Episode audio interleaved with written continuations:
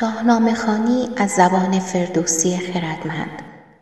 شماره 153 سراپرده های پهلوانان.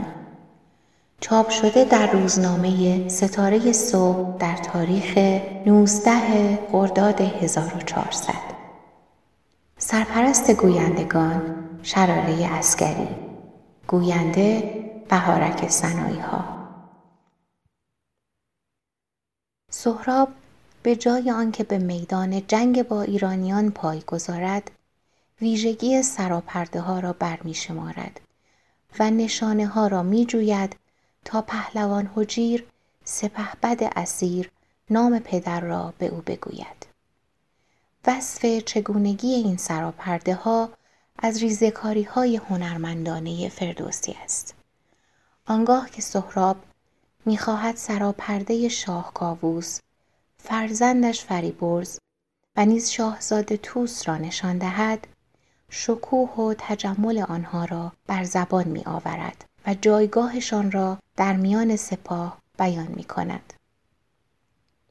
پس از آن به بازگویی نشان سراپرده های پهلوانان می پردازد و گفتار خود را چنین می آغازد.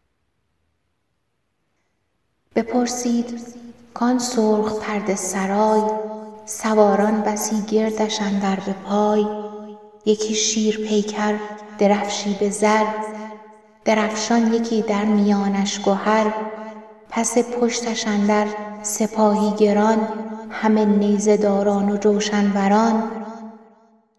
چنین گفت کان فر آزادگان سپهدار گودرز گشوادگان.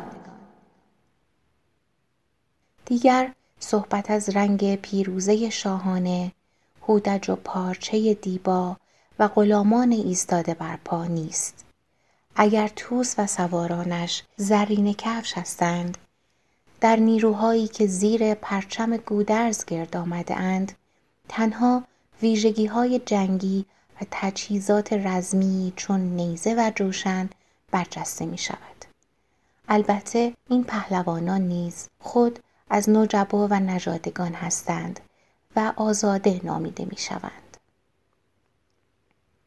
این برداشت که آزاده جایگزین واژه ایرانی شده درست به نظر نمی رسد و همچنان که دکتر خالقی نوشته شاید از آنجا که خانواده کاوه آهنگر بر پایه پیمان فریدون نوید مهتری گرفته بودند پس از پیروزی بر زحاک آزاده نامیده شدند. گودرز سپهدار فرزندان و نوادگان بسیار در کشاکش ها پیشکش کرده و بیهوده نیست که سواران بسیار در گرد او پا در رکاب دارند و سپاهی سنگین در پشتش آماده کارزارند.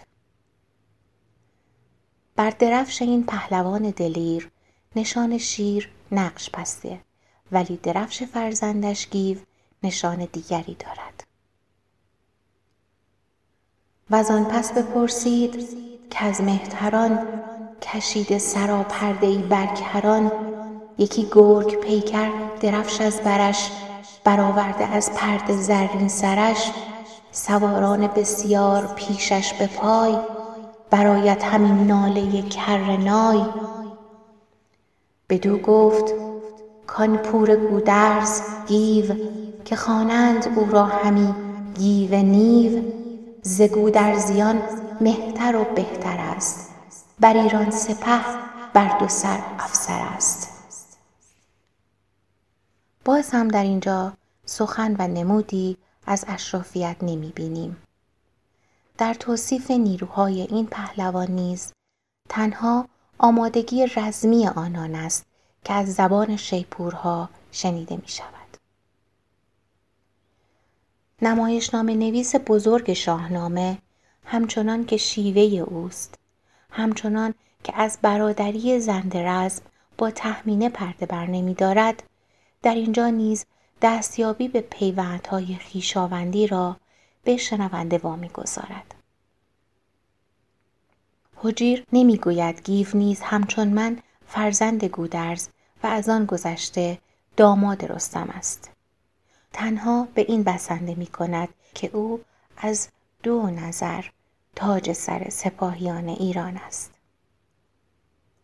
کاتبانی که شیوه ستوده فردوسی را در انگیزش ذهن خواننده و وادار کردن مخاطب به گمان زنی و به کارگیری خرد در نمیافتند با افزودن بیتی سست کوشیدن منظور خردمند توس را به گمان خود روشنتر کنند سرفراز داماد رستم بود به ایران زمین همچو او کم بود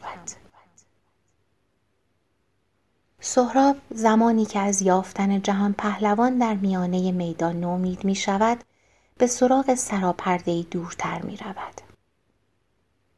بپرسید کان زرد پرده سرای به دهلیز چندی پیاده به پای به گردندرش سرخ و زرد و بنفش ز هر گونه ای برکشیده درفش. درفشی سپید است پیکر گراز سرش ماه زرین به بالا دراز. چنین گفت کو را گراز است نام که از جنگ شیران نتابد لگام. هشیوار و از تخمه گیوگان که بر درد و سختی نگردد رکان در اینجا هم سراپرده پهلوانان مانند سراپرده شاهزادگان نیست و به جای نشانه های تجملی تنها آمادگی رزمی را می‌بینیم. حجیر نیز برادرزاده خود را به پهلوانی می ستاید که هرگز برای گریز از جنگ انان نمی پیچد و از دشواری ها نمی نالد. گویی حجیر هنگامی که از خانواده خودش از گودرز، گیو و گرازه گفتگو می کند به هیجان می آید و حسرت می خورد که چرا به جای بودن در کنار خیش و پیوند باید این چنین در بند باشد. نشان درفش گیو گودرز گرازه از تخمه گیوگان و نیز فریبرز کاووس با نشان درفش پدرانشان یکی نیست. گویی هر گروهی که میبالد سپاهیانی جداگانه گرد میآرد. در جایگاهی جداگانه می نشیند و درفشی با نقش و پیکری دیگر برمیگزیند. ولی در خاندان پهلوانی ایران هرگاه نام از درفش می رود نقش آن همواره یکسان است. زیرا گرشاس پرستم و فرامرز نه در کنار هم که در دنباله یکدیگرند. و درفشهایشان نیز همه اژدها پیکرند.